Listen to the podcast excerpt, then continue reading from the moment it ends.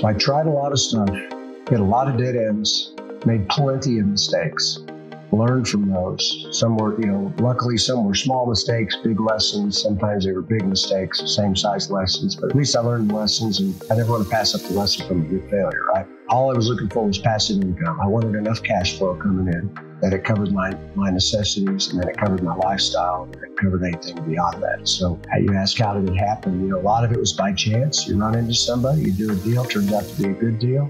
You run into somebody, do a deal, turns into a lesson instead, right?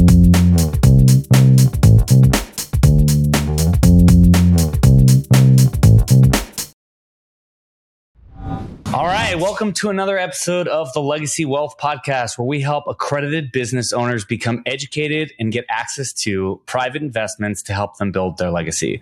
I'm your host, Pascal Wagner, and today we have on the show Tom Burns joining us from Austin, Texas. Welcome, Tom. Hey, thanks, Pascal. Glad to be here. Likewise, happy to have you. So, uh, I'm going to give a quick bio on Tom. So, uh, Tom and I know each other through a men's mastermind group called GoBundance.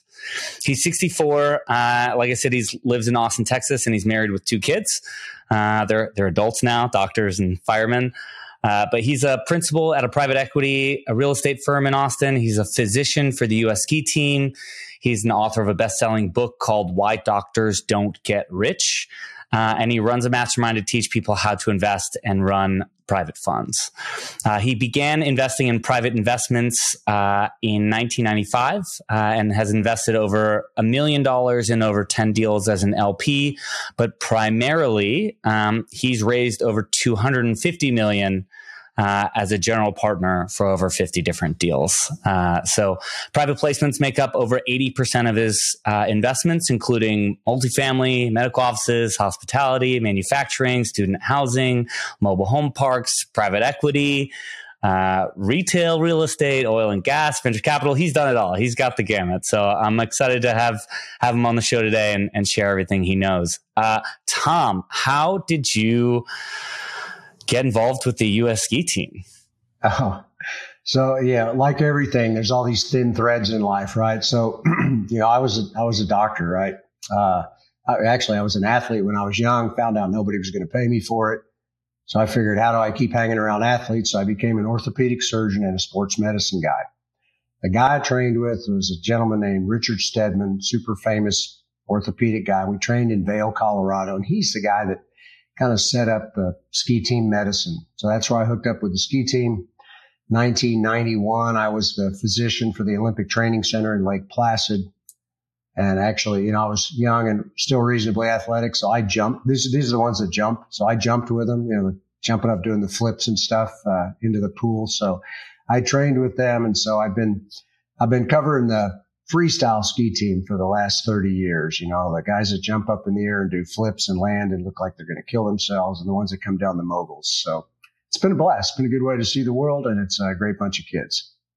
I love that. I love that. Uh, you're right back in my my home hood uh, of Vail. That's uh, one of my favorite places to ski. So I love that. Um, so uh, you eventually uh, then, you know, you've built this whole career uh, as a general partner and you've also invested in other deals. What was the story? What's the trajectory of how you got started? I knew nothing but sports and chasing girls, and at least I was moderately successful in sports, right? Uh, so that's that's all I knew. And uh, you know, when I pretty much realized nobody was going to pay me for that, that I went into med school, and so and they don't they don't train you. There's no business training in med school, right? We're specialists and good entrepreneurs are generalists. So I go through the spec, I go through med school training. Then for those that don't know, after med school, you do what's called a residency. So that was five years plus a sixth year of sports medicine. I was in the middle of my residency and we're trained in an apprenticeship program. You think back, blacksmiths, plumbers, carpenters, you know, apprenticeship, right? So we do this five year apprenticeship. So the people that are teaching me are, by extension, that's me in 10, 20, 30, 40 years, right? So I watched these guys and they made a lot of money as physicians, but they weren't happy. Uh, they were on their second or third marriage. They were in the hospital at 11, 12 o'clock at night when guys like me had to be there. I'm wondering why these guys had to be there.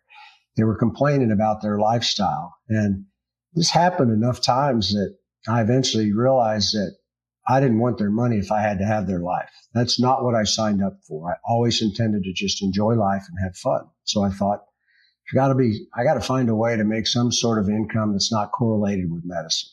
I didn't know what that was because again, I'd had, you know, zero, uh, business classes. I didn't know anything. So I didn't have the money or the time to do stock trading. I couldn't start a business. I thought I was going to go into administration, but I found out that I was completely unemployable. But it looks cool when you wear scrubs. You think, well, carrying a briefcase and wearing a suit's cool, right? Well, that was a job.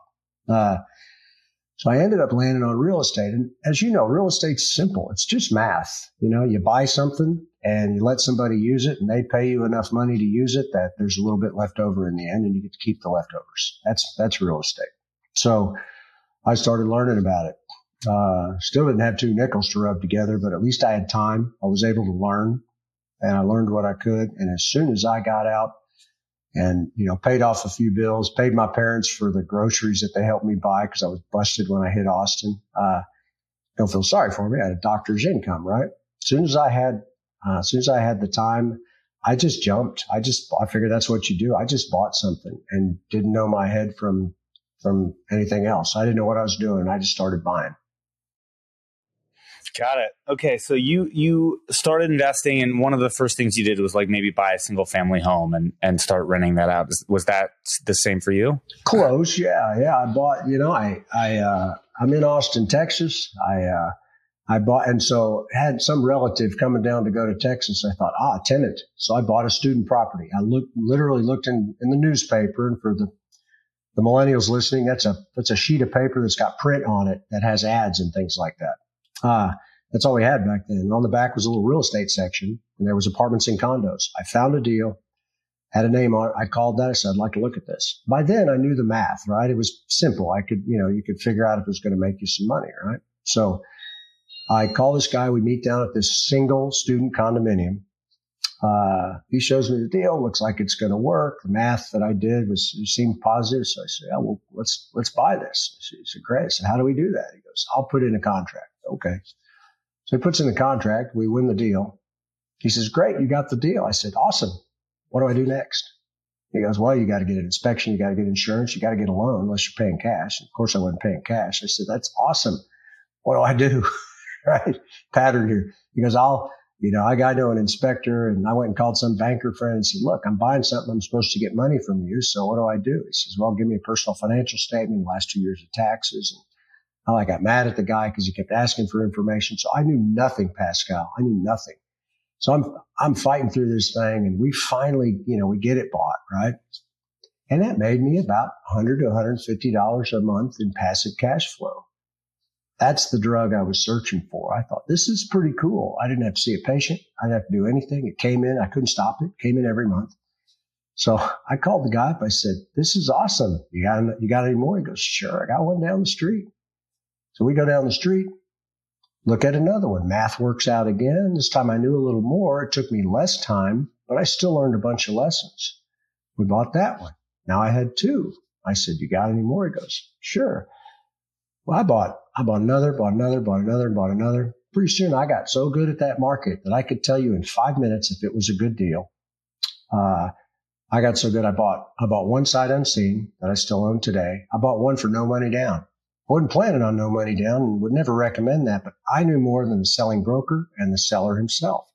It appraised for much higher than I bought it for, and they actually wrote me a check, you know, at the closing table. So that knowledge, you know, I, I got good. I knew nothing. I understood that asset class. So that started things. I had that portfolio of these things. I bought some other stuff. I bought some really ugly piece of property that had a cell tower on it. Cell tower covered everything. People started finding out that I knew how to close deals. I knew how to find deals. And so people were bringing me deals. People were coming and saying, will you be a partner with me?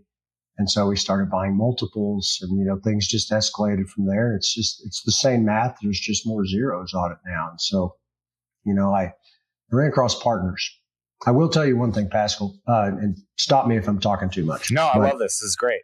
So that was, that's all I knew, you know, back then. I don't want to say like it, you know, it was Great Depression or something. But back then, you know, there wasn't. You know, I, I, didn't get it. I didn't barely had a computer at this time. You know, what are we talking? Um, like 1990 or you, we're, we're talking we're talking mid 90s. We're talking 95, 95, 96, 97. So you know, I had a computer. You type DOS commands into it, uh, and so we didn't have access too much to other people's deals, right? So I thought that's what you did if you were in real estate. You bought your own stuff. so I reached a point where I had a nice little portfolio of these little dink things, and they were making some reasonable money. I had a friend who was a uh, had a friend who was a developer, and uh, you know we'd vacation together. I said, "Look, I really like what you do. Will you teach me?" Laughed at me, looked at me, and said, "Well, you're a rich doctor. You don't need to know this stuff." I said, "That's all right. Just teach me anyway." So I worked for him for a year and a half for free. Not only for free, I was canceling offices in the afternoon so I could go you know, learn. We were doing build to suits for banks. We were looking at land. We were doing stuff like that. So it was costing me because I was canceling revenue producing office hours. But I knew that's where my future lie was, was in, in creating my own streams of income rather than counting on seeing more and more patients. So I, I learned a lot from him. And out of that came something you and I talked about came, you know, we ended up putting together an office project. And so we built a 150,000 square foot medical office complex that we still own today, just the two of us. So I learned from him. A great asset came out of it. Um, later on, I was speaking on stage for somebody in uh, Arizona in 2001. And the guy said, yeah, and Tom's from Austin, Texas. At the break, somebody comes up and says, we're moving to Austin. Will you be, you know, kind of be our contact? Because we don't know anybody in Austin. I said, sure. Well, I got to know that person over the next four or five years, and that's my current partner in Presario Ventures. So there's really small threads that connect people over time. And I think I've done whatever I've done, I've primarily done by having partners that are smarter than me and using the team concept rather than what, you know, what intellect I might have. We just all kind of try to do our jobs. Wow. Wow. Okay. So to recap, you you as a 30 something doctor you started making you know the real money that doctors make and you started paying everyone back and slowly starting to buy pieces of real estate here and there. And then uh, you know build up a portfolio met a you know you were hanging out with one of your friends who happened to be a developer and then he was teaching you how to really invest in i'd say commercial real estate and, and then that's where, you know, you, that was probably your first deal that you did together with that mentor of yours. Is that what I, what I understood? Wow. Okay. And so then, then, you know, walk, walk me through. You were then, uh, this, you, you, were this guy's contact in Austin. You guys became business partners, and and then at some point you decided, hey, this doctor thing isn't for me. Uh, I I want you know like when do you make the transition? Were you 35? Were you you know did you already have a bunch of passive income? Like walk us through that and and why why yeah. Yeah, and that's a good question. I'll surprise. The why is pretty easy. I, you know, my wife and I had a deal. We're going to go through life, whatever throws at us. We're going to have fun, and part of my fun is travel. And you can't travel when you're sitting in an office seeing patients, right? I want to see the world. And so I'd like to put a pin in every country in the world. We'll see how close we get, right? Uh, what are you at?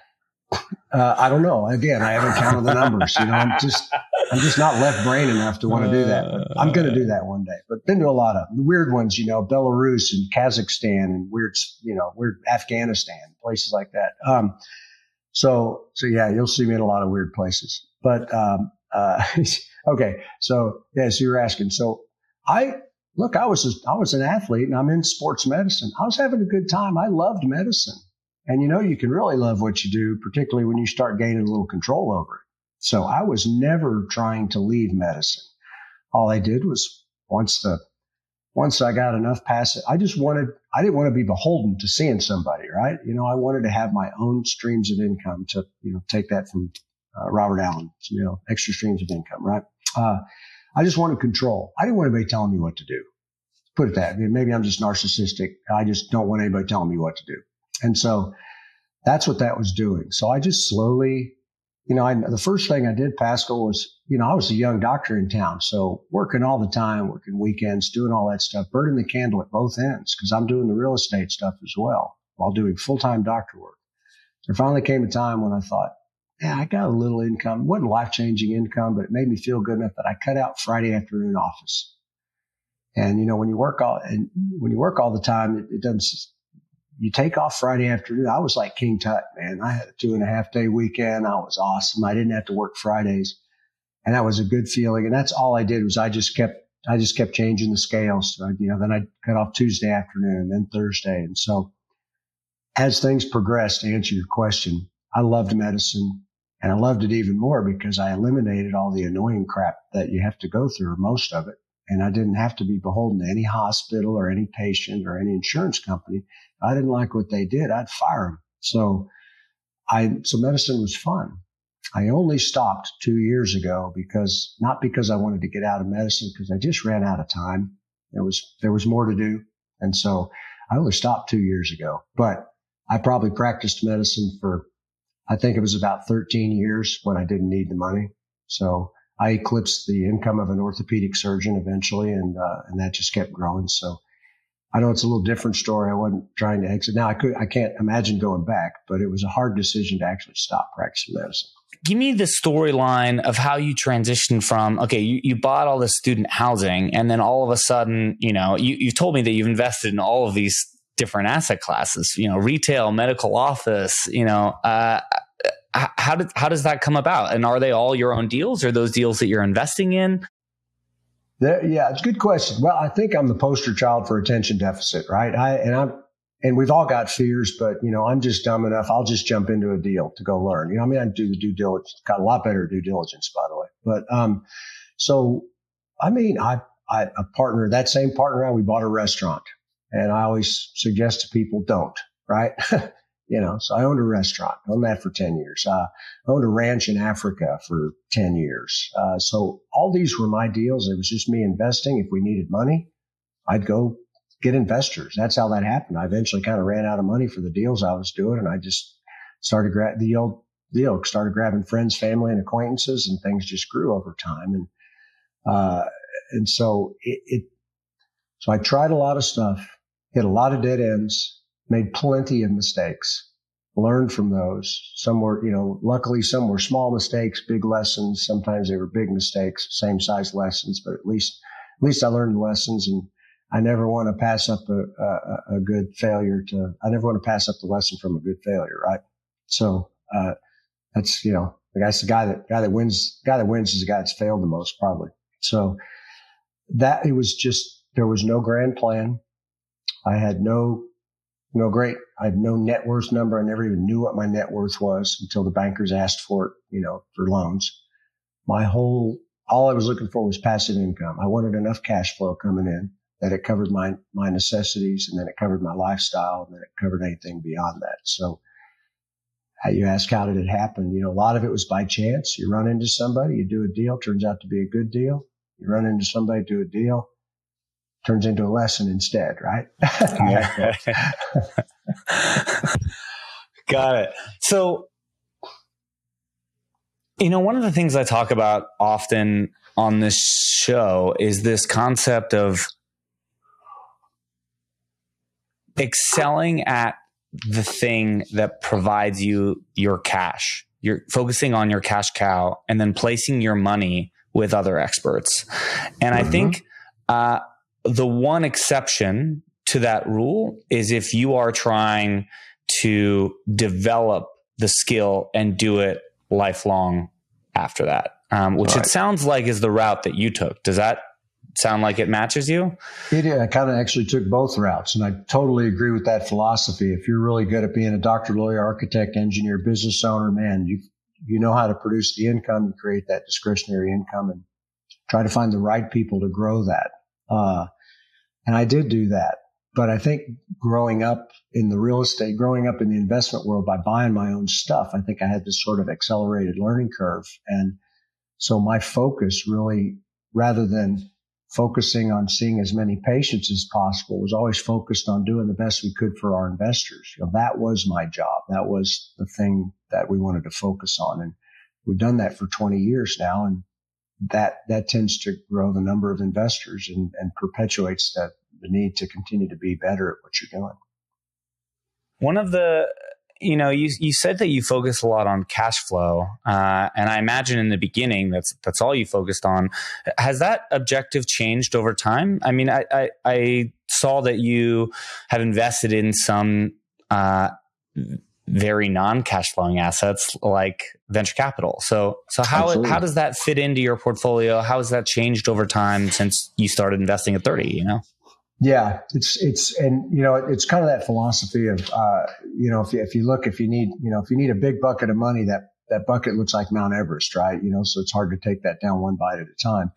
I always enjoyed the cash flow thing uh, because you know depending on how much you know I could I could create enough cash flow for the year, I could go back to my I could go back to my QuickBooks and say, you know what, I covered my utilities for the year. I'm not a rich guy, but you know what, my utilities are covered. Now my mortgage is covered. You know, so I used that uh, kind of continuous reward thing to realize I'm getting closer and closer and closer to where I don't have to worry where the money's coming from.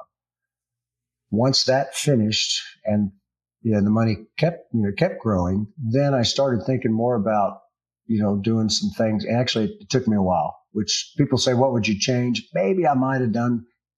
I wouldn't change anything because I love where I am. But you know, at least strategy wise, I might have done a, a little more a little more speculative stuff early on. Uh, and so that's why it's changed now. I've got the cash flow, not the most wealthy guy in the world, but I don't have to work. And so sometimes you take, you know, certain pieces of your, of your income or your net worth or whatever cash you have to invest. And, you know, man, I, I'll tell you, I've been the general so many times. It's really nice just to be one of the soldiers and just hand the money and let somebody else do what they do. So that's why I'm in certain VC funds technology funds. I'm not a tech guy. Uh, I let them do what they do and they're going to, you know, some are going to be successes, some not, but I think that's a nice hybrid. I think, I think it's certainly easier to conceptualize getting the cash flow to get you to a point where you've got more time, which means you don't have to really replace your income. Just take some pressure off. It's nice and it makes you smile more, right? A little less pressure, you smile more. That's what I tell people. Just do a little bit because you get that taste, you get that addiction. You want another hit, right? Absolutely. So that's what happened. That's how you get addicted. Exactly. I wanted more and more. So I like to get people these quick wins and, and show them what it's like to have income that comes in, whether they're sleeping, cooking dinner, playing with their kids, vacationing or working. It's really nice. Um, but yeah, I think, I think a hybrid, it, it, takes more time to realize, but you know, if you've got some, you've got some of your funds you can put into something that, you know, has a chance to do 10, 20 or 100x, realizing you may, you may make that, you might lose that. You just put a certain portion to it uh, when they do hit, it really does accelerate the trajectory and gives you more money to invest in cash flow and some extra money to invest in some more speculative projects. So I am doing more of that now. What, what, are we talking? Are we talking like 5x your money? Are we talk like, you know, compared to the cash flow deals, you're kind of making a comparison here, right? That, that investing in equity growth deals, um, grow your wealth much faster in the absence of cash flow. But like, give us it in real terms. What does that look like? Yeah. Yeah. So in, in at least in my portfolio, not needing, I don't need 100x and too stupid to figure out what's going to be 100x. So, you know, I'm in some funds that are, that are, uh, that are, you know, projected 5x. And then there's a few that maybe 10, maybe 10. I don't think I'm in, I don't know if I'm in anything that's 20x. That's really getting, you know, so I say VC, but more later stage, you know, VC rounds. Uh, but you know, so I, I, I, don't do a whole lot of early stage VC. We're getting there though. I'm getting there. And a lot of the folks I hang around do that. So that's coming, but I'm not there yet. So yeah, I would say, I would say short to midterm VC stuff, five, 10x, you know, I'll graduate to 20 and 100x one day, but that's also going to create more, that's going to create more failures because you're looking at those kind of numbers. You got to know that the majority of them are not going to make it and one might. So. Right. Yeah the basis of venture capital is 80% of the portfolio is probably going to fail and you just hope the the couple winners you have uh, outdo the whole portfolio what is you know you mentioned that it's nice to sometimes sit back and be an lp and let your money work for you instead of you being in charge all of it um, the amount that you've invested as an lp is like I would probably call insignificant in comparison to the amount of money. You know, I think I think how much did you say you've uh, invested one million, you know, as an LP, but you've raised you know two hundred fifty million plus as a GP. Like, why at that point? Like if you are, you know, are already doing everything on your own, why are why are you playing around in the LP space? Ah, you know, it's it's it's the people. And it's like a million to two million. Like you and I talked, I don't I haven't I have to go add it up. I'm sure I'm lying to your audience. I have no idea what the real number is. Uh, but it's it's people. So, you know, first couple deals were doctor deals. You know, got that MD after your name, you kind of get access to really sweet deals. you know, you put in 50,000, you start getting 20,000 a month in cash flow. That's a pretty fair deal. Um, those are unicorns, right? So I did a couple of those. Yeah, um, I want to find out what those are. uh, it's just you know not not open to the general public, and you know it depended on my activities as well. I was an LP, but I brought business there. It's stuff that's not not available. So I did that, but you know the first kind of non medical one I did with a friend, and so so I'm friends with a friends with a guy named Kiyosaki. Everybody knows Kiyosaki, right? He wrote Rich Dad Poor Dad. So I brought Robert to Austin way back in 1997 and I had him give a talk. And a friend of mine was in there who was an attorney for a large retail. He did all the real estate work for a large, large national retailer, right? He comes to that meeting. He quits his lawyer job, goes into real estate and does his first fund or his first project, right? So of course I invested with him just to support, right?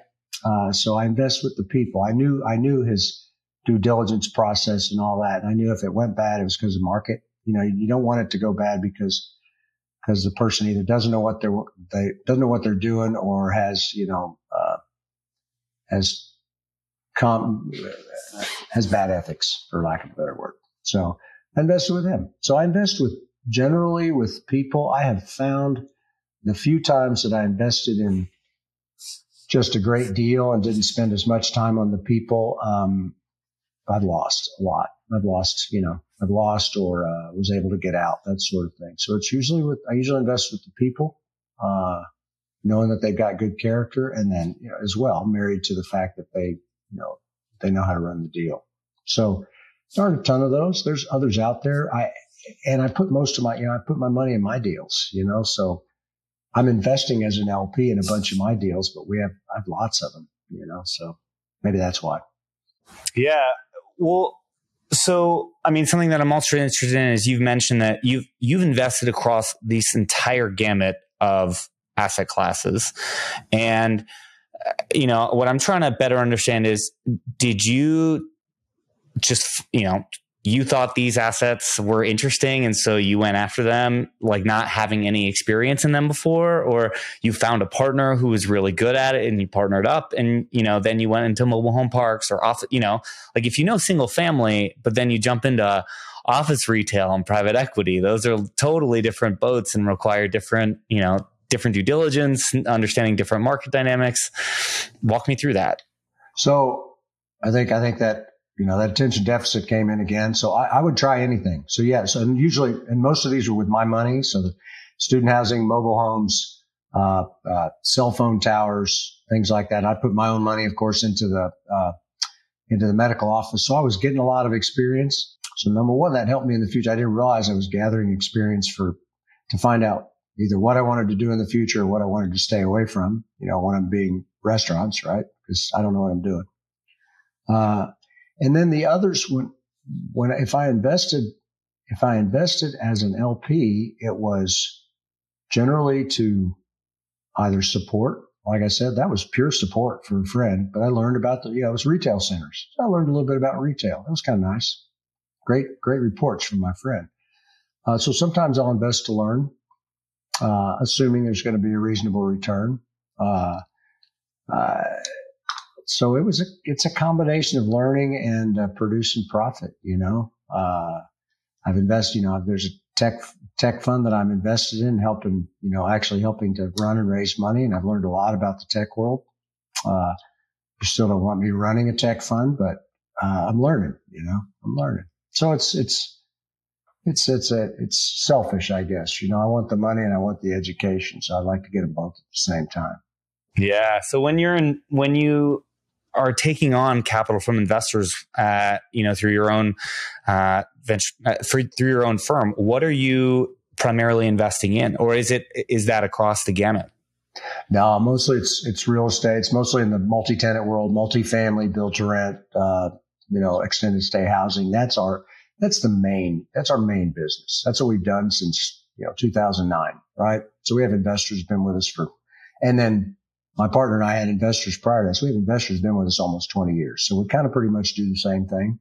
Uh, if it's outside of that, it will be either with somebody that's really, really good at what they do and has a track record, or, well, it's going to be that. It's going to be somebody that's really good at what they do and has a track record. Because I do. I'll sometimes do, I've got value add portfolio where we, we, we purchase existing properties in the Southeast. You know, I've got the technology portfolio. So I know the people. Uh, and I certainly the value add, we've you know, done plenty of purchasing of value add. So that's, that's right in the wheelhouse. Uh, the technology I ended up learning, but uh, knew the people. So, uh, I, I, forget. I don't know if I got to the end of your question. I've kind of lost track. No, no, I, I think you, you nailed it.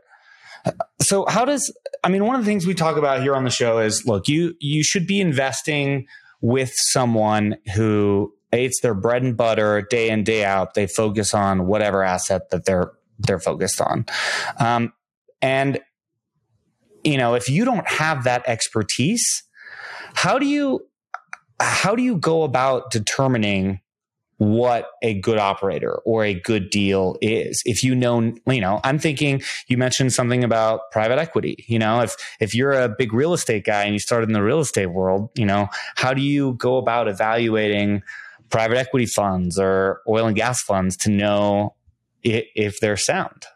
You bet. Uh, and it's you know, it's I think a lot of times it boils down to what we're doing right here so hopefully there'll be some nuggets of wisdom here from you or me, probably not from me, but you know, listening, getting educated in your network, you know, your education and your network is your hedge against failure. You're still going to have some failures. Uh, but that's, that's really important, you know, and so, so if, if, if, if something interests you, number one, go learn about it, do what you can.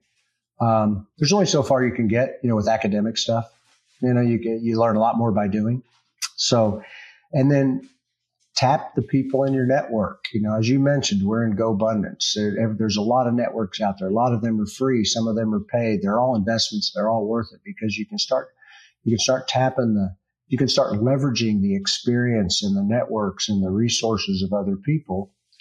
And you can learn about these things. Now that's one thing. So you, you know, maybe you tell me about a deal that's, that sounds good and you and I know each other really well. And and you've invested with them before, they got a nice track record. I'll, I'll tend, if I go into something like that, I'll tend to go in small.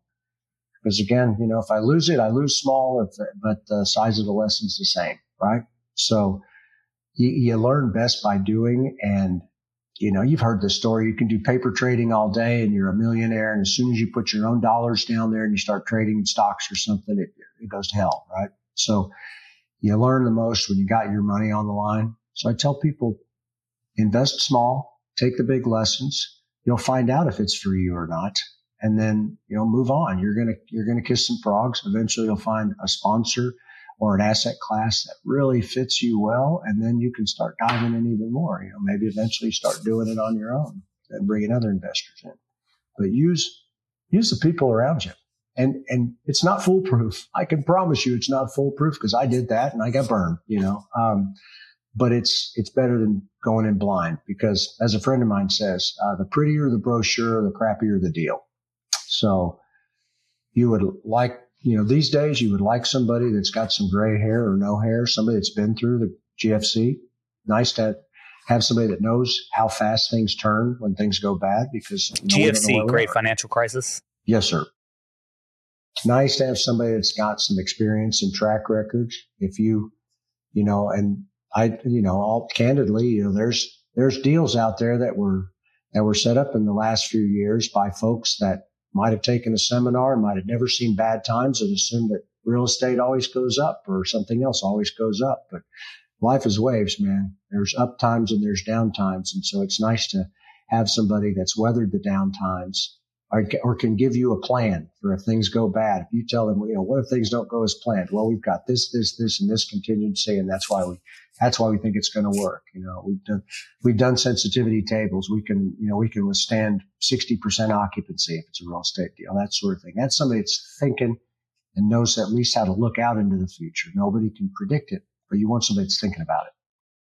So you mentioned, you know, a key question that you might ask uh, during a due diligence, you know, interview. You know, what are the contingencies? How, how do you deal with things when they go sideways? Are there other, you know, key questions that you know are always part of your due diligence process that you yeah. think about? Yeah, absolutely. You know, you know, how many exit strategies do you have? That's kind of similar. You know, do you are you are you counting on a sale or are you counting on rents to always go up or something like that? You know, what are your strategies if things don't go as, as planned? Um, of course, you know, have you got any deals go bad? You know, they, you know, rarely does anybody have every deal go well. So you'd like to know what the deal was and what they did to get out of it, maybe what they learned from it. You know, what's their communication style? Uh, I tell everybody that's, that's running deals that, you know, you don't communicate with your investors. They, after 24 hours, they're irritated. After 48 hours, they're really mad. After 72 hours, they start hallucinating bad stuff about you. So how do they communicate, right? Uh, and who's on the team? You know, what's the experience on the team? Because uh, that's that's huge. You know, what have they gone through? Who does what? That sort of thing.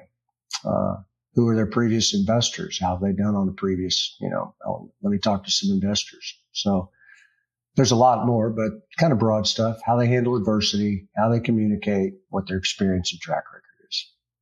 Yeah. And then I imagine you just wait to see if they squirm or how, how confident they are in their answers or if they just if they're putting on a show or if they're just telling you straight. I imagine those are all easy things to pick yeah, up. Yeah, you, you, know, you tell me, tell me you did anything wrong. Oh God, uh, let me tell you about this deal. You know, we blew it. We picked the wrong partner, or we had this thing, but we got out of it. Life was okay, or you know, that just makes you feel better. They quickly will give you an answer. And it, and you know, it's it's nice that they're putting there, especially if they're if they're new people. We, you want them, you know, you want them to have the old quote skin in the game. But I'll tell you, so you know, when you do a lot of deals that are, you know, 50, 75 million dollars, you know, sometimes it's hard to put all, lots of money into every deal. You know, so you know, you want to know if they're if they're new at it, that it means a lot to them. And if they've done 50 deals, it's not at, as important if they're putting skin in the game. Uh, it's always nice to have it, but it's not always possible. Uh, that's a key note that I just picked up on. Yeah. So, I mean, something we talk about is if you're working with an emerging manager, that there's a lot at stake for them. There's so much on the line. They might not have as much experience, but they might have a lot more of their own money in the deal, or they know that if this deal doesn't go well, that the likelihood of them being able to continue along this career path is very low. Um, and if you work with more experienced managers, there might be less money in each of them, um, you know, from the the general partner because the deals are just so much bigger, uh, but they have a, a, better track record. But there's also kind of this maybe this thought that you know if they're doing so many deals and they've gotten so big that uh, you know their latest deal it it doesn't matter as much if that deal goes sideways. How do you? What's your take on that kind of opinion? That's that's true, and that's that's there, you know, and that's where it kind of comes down to talking to you know uh, some of that character. You know, we can't ever totally assess character, right? But you know, track records do help. The past the past does teach us, uh, and so. Uh, you know, and you kind of look at the, you want to look at the parameters, you know, if the, uh, particularly if, and usually most sponsors are, they're putting in some money or they're bringing it from, or maybe they're, you know, maybe they're even raising their, their sponsor co-invest. Um, but you, you kind of want to look at the waterfall and, and still see, you know, well, okay, these guys are, maybe they've done 30 deals before this, but they're not putting much money in. And, you know, the, the split starts right away. You want to make sure the, you want to see that the investors are taken care of first because, you know, if it's, if it's you know, if, if, the investor gets their preferred return and their capital back before there's a meaningful split with the sponsor, that means something because that sponsor's putting, you know, they're they're they're committing economic and time resources to this deal, so they do have a lot of skin in the game, and it costs to do this stuff. It costs, you know, they're paying employees and things like that, so that would make you feel better. But what you know, watch the splits, and know, I've seen everything. I'm sure you have. I've seen, I've seen, you know, 95 to the to the limited partners and five to the GP, and I've seen 95 to the GP and five to the limiteds, and mostly everything in between, right?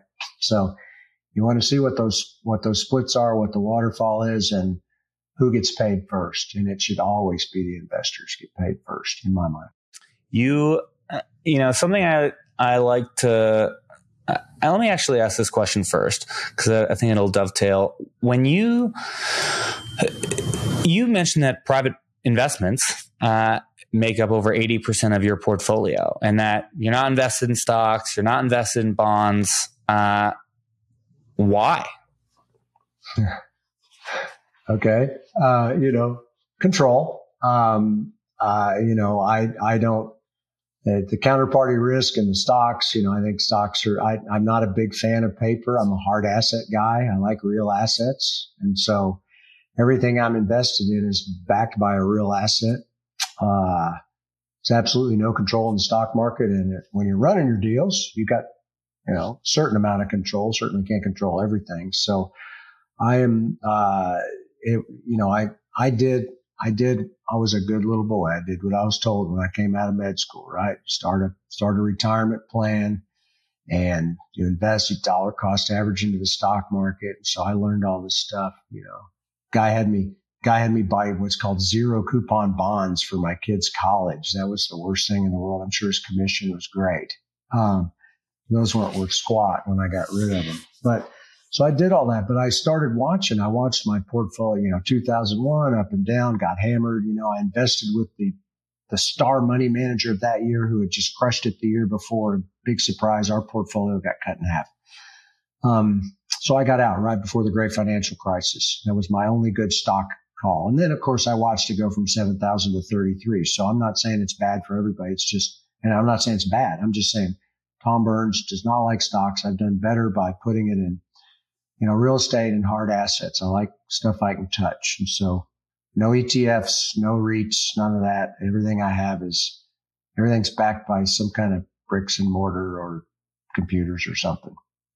Yeah. And something uh, I think about is that you can oftentimes I feel like I get better returns investing in private assets than I would um, generally in like the S and P 500. You know, um, you've you've had some uh, some scars uh, from you know you you've raised a bunch of money, you've done a ton of deals, you've you've been down the path, uh, and one of the things I like to highlight is, you know, it's not always sunshine and rainbows. Walk us through how some of your deals have gone sideways. Why? What happened? Like, let's let's go into the details so that so that someone who's about to invest and is maybe thinking about investing in, in one of these deals can you know, I don't want to scare anyone, but I, I, think it is important to just understand uh, how how things can go sideways. Right. And there's, and you know, and there's risk in everything. Certainly there's risk in the stock market we talked about, but there's risk in anything. And you read that private placement memorandum and it's going to have 20 pages of how you can lose your money. That's all done on purpose. But, um, yeah, most of mine, most of mine came down to people. And this is sort of a mix of, you know, my deals and, and our deals with my partner. You know, I've, I've been, I've invested with one guy who somehow managed to stripe the parking lot and replace air conditioners every quarter in one single office building, you know, which was the reason why he wasn't putting out distributions. That was a small, easy one. Uh, I invested with one guy. Basically, it was a bridge loan for a guy that was doing this project up in Colorado. And by then I'd learned to do my due diligence. So I called a friend of mine, uh, who was a big time friend. He said, Oh, this guy is salt of the earth, a great God fearing man. You know, you couldn't do better than that he's in jail. Uh, he, you know, literally wrote me a check in crayon one time. And so, but you know, but I was the only guy, I was the only guy that got paid money because I, I structured in quarterly payments. But yes, we lost some money there. Uh, uh, one time connected with a young fella who was 25 years old, graduate of an honors business program, and then find out later he was 19 and got thrown out for cheating. Uh, we took that project over. Um, uh, I've had, I've had, uh, let me see, one guy's gone to jail. Uh, uh, one's been raided by the FBI. Two of them ended their own lives. Uh, one's been indicted by a grand jury. And, you know, another one's been like sued by the SEC. So all people. Uh, one of our projects, I picked out of town project. I picked the contractor slash broker was our connection in, in this out of town place because you need somebody with boots on the ground. Deal was fabulous. Deal was great. Uh, he turned out to be, uh, turned out to be a bit of a con man, cost us a bunch of money. Uh, so that was our, that was our worst deal at Presario, my company. But what we did, Pascal's I haven't had a, I had a young, uh, one of my directors was young and she said, well, let's just, you know, let's kind of fix it first. Let's not tell the investors, you know, they don't need to know. It'll just bother them. It'll irritate them. I said, no, we tell them. I said, not only do we tell them, I called them and I didn't say we picked the wrong guy because guess who picked this guy? It was me. I called every investor and said, look, I picked the wrong guy. He's a con man. He's a crook. I said, we're going to do what we can to get it fixed. Every single investor but one said, ah, stuff happens. You know, I know you'll do okay because we had these investors for a while. One guy said, okay, it's my first deal with you. I'm going to watch and see how you guys do. Well, it ended up creating a nine and a half percent annualized return for the investors, which at the time was our worst deal ever. And so that guy's still investing with us. But so it's a lot of people.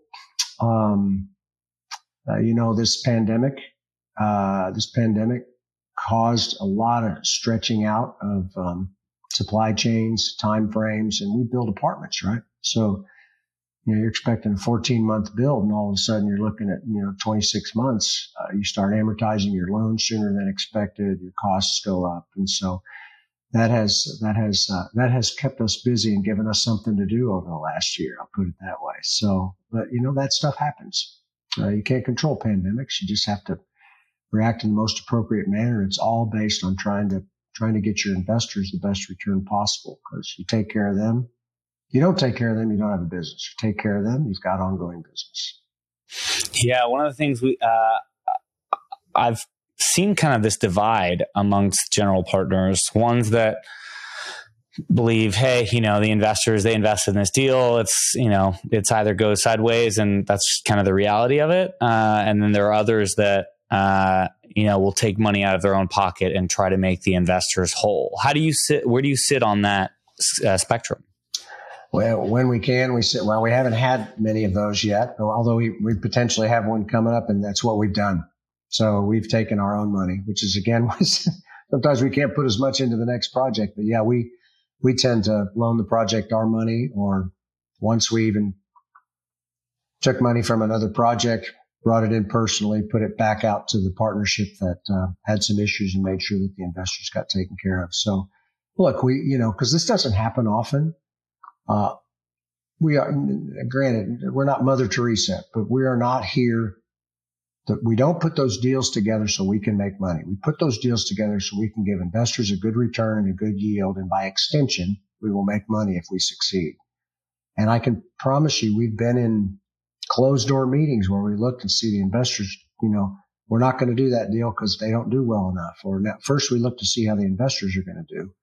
Then we back it up and see, you know, is it going to be worth our time? Are we as general partners going to make any money? And, you know, one of the deals I vividly remember it was a typical 80 20 split and we just weren't happy with the invest, projected investor return.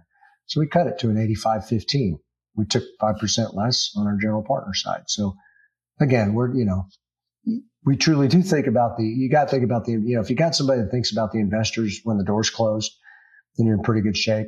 It's still not going to keep you from having problems in the future. You know, the, the market's going to, going to throw you some curveballs, but I believe that, uh, I believe that you take, take care of them, you'll be in good shape.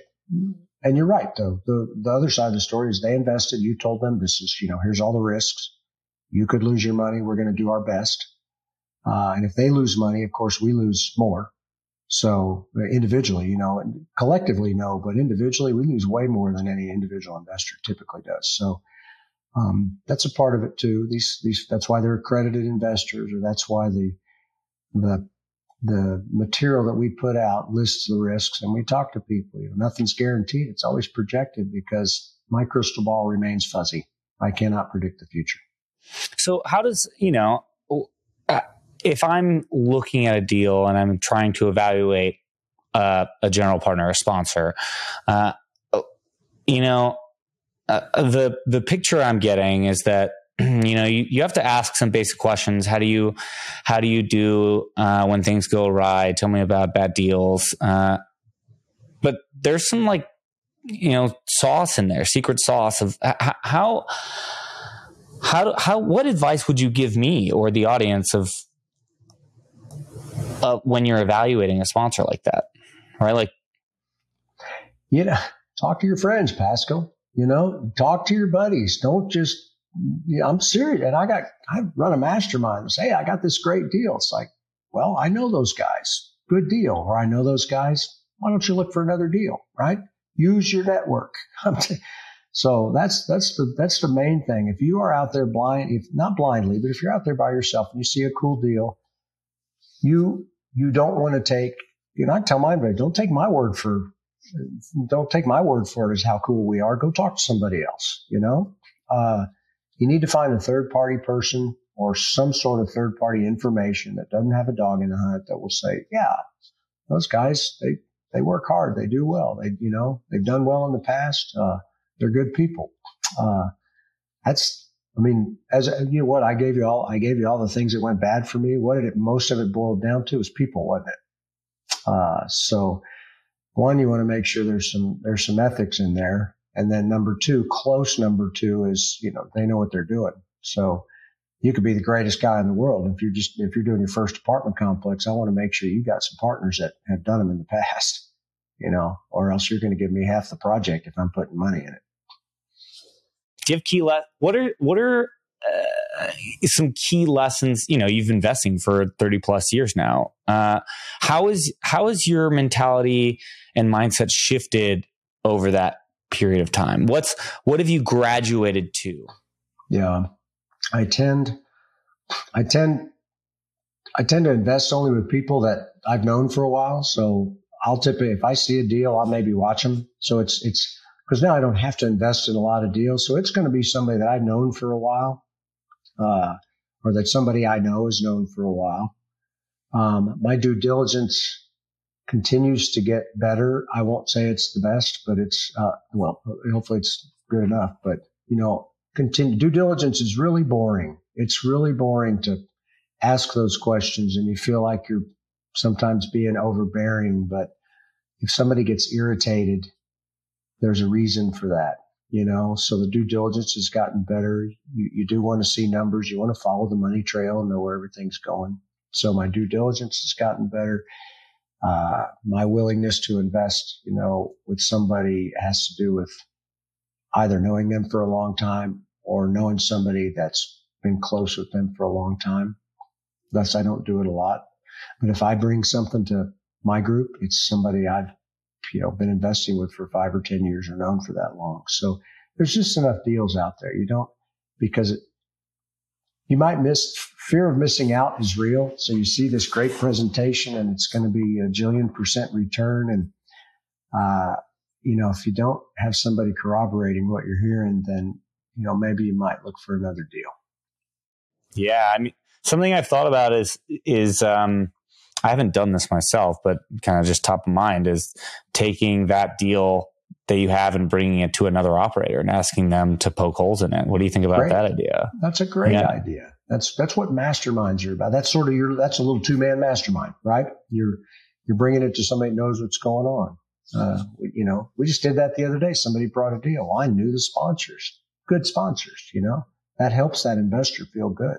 Has your has your investing changed with economic cycles?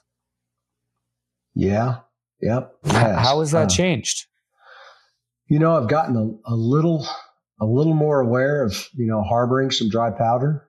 It's kind of where I am now. Uh, trying to harbor as much as I can.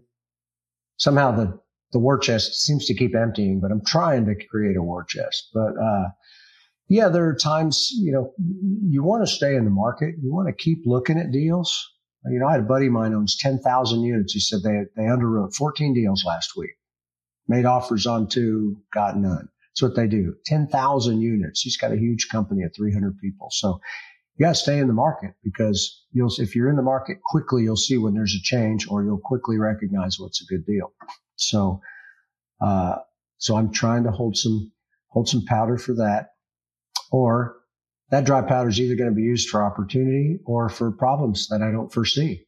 Problems that, you know, I, I didn't realize were going to come. You know, in 2001, I didn't know what was going to happen. In 2008, I thought, okay, I'm pretty sure I know what's going to happen. I still missed stuff. So as we go into what should be some sort of recession coming up, at least that's what the, you know, the yield curve tells us. Well, I'm, I'm wondering what I'm going to miss this time. I'm trying to be so I'm trying to be set up so that if things go wrong, I've got some money to cover it, or if uh, opportunity shows up, I've got some money to cover it and can act fast. So you're not concerned about you know missing the the bottom or having you know just too much cash on the sideline sitting idle. No, well, like how do you know when it's too like when you should be you know it could be this for the next three years and then it goes up. Yeah. Yeah, yeah, I'm okay with that. You know, I'm in a little different situation, but you know, if I, but I try to hold my cash in something that at least keeps up with inflation. You know, I, I hold it in some debt funds and things like that that make pretty reasonable return. Uh, and you know what? If I don't keep up with inflation, but I don't invest in a dumb deal, then I, then I'm, I come out net positive. So, and I'm pretty sure, Pascal, that I will invest in a dumb deal again. You know, I'm going to do my best, but that's human nature. Do you, do you think, oh, energy, you know, I see this big energy crisis coming or it's happening. And so I want to invest in oil and gas, or I want to, you know, I think, you know, interest rates are going to go crazy and affordability is going to be really low. So I'm going to invest in mobile home parks. Do you think in terms of asset classes that way? Not, not much. You know, I keep an eye on the macroeconomics and particularly if it affects, like I do have, I do have a natural gas investments. And so I look at that. You know, I look at the war in Ukraine. I look at the warm, wet, the warm winter that they had in Europe, and I look at where the gas prices are now, and I like where we are because I don't think they're going to go down. They either stay where they are or they go up. And we're profitable where we are. So I look at that kind of stuff. Uh, interest rates, of course, we, you know, we watch those all the time. Can't predict them or do anything about them, but we plan for them. So uh, I watch that. Uh, and we, you know, we kind of have our opinions, but you, you know, there is that trap. I saw a deal the other day. It was planning, they were counting on and planning on a, a precipitous drop in interest rates over the next 24 months. Might happen, but what if it doesn't? So you try to underwrite, you know, if you're underwriting a five year deal, we, we underwrite it at today's interest rates. And if we get anything, and if it works, awesome if it works. If it doesn't, then, you know, you're hoping, you know, you're hoping on somebody to buy that property from you or you're hoping on those interest rates to go up. So hope, my friend calls it hopium, right? You don't want to, you don't want that to be part of your business plan. When you're, uh, uh, you know, now, what are you, are you focused on multifamily just moving forward? Or do you, what kind of deals are you looking at right now, yeah. given, given this environment? Yeah. So, like I mentioned, uh, it was it was a year ago, January, that we hacked the pipeline, which was one of our one of the best moves ever. But We could see interest rates were getting ready to do their thing. Um, what do you mean hacked the pipeline? We had a big, robust pipeline of deals that we could have you know raised money for and and proceeded with. We decided to sh- shut them down. We kept the best of the what we thought was the best of the best. So far, it's looking okay.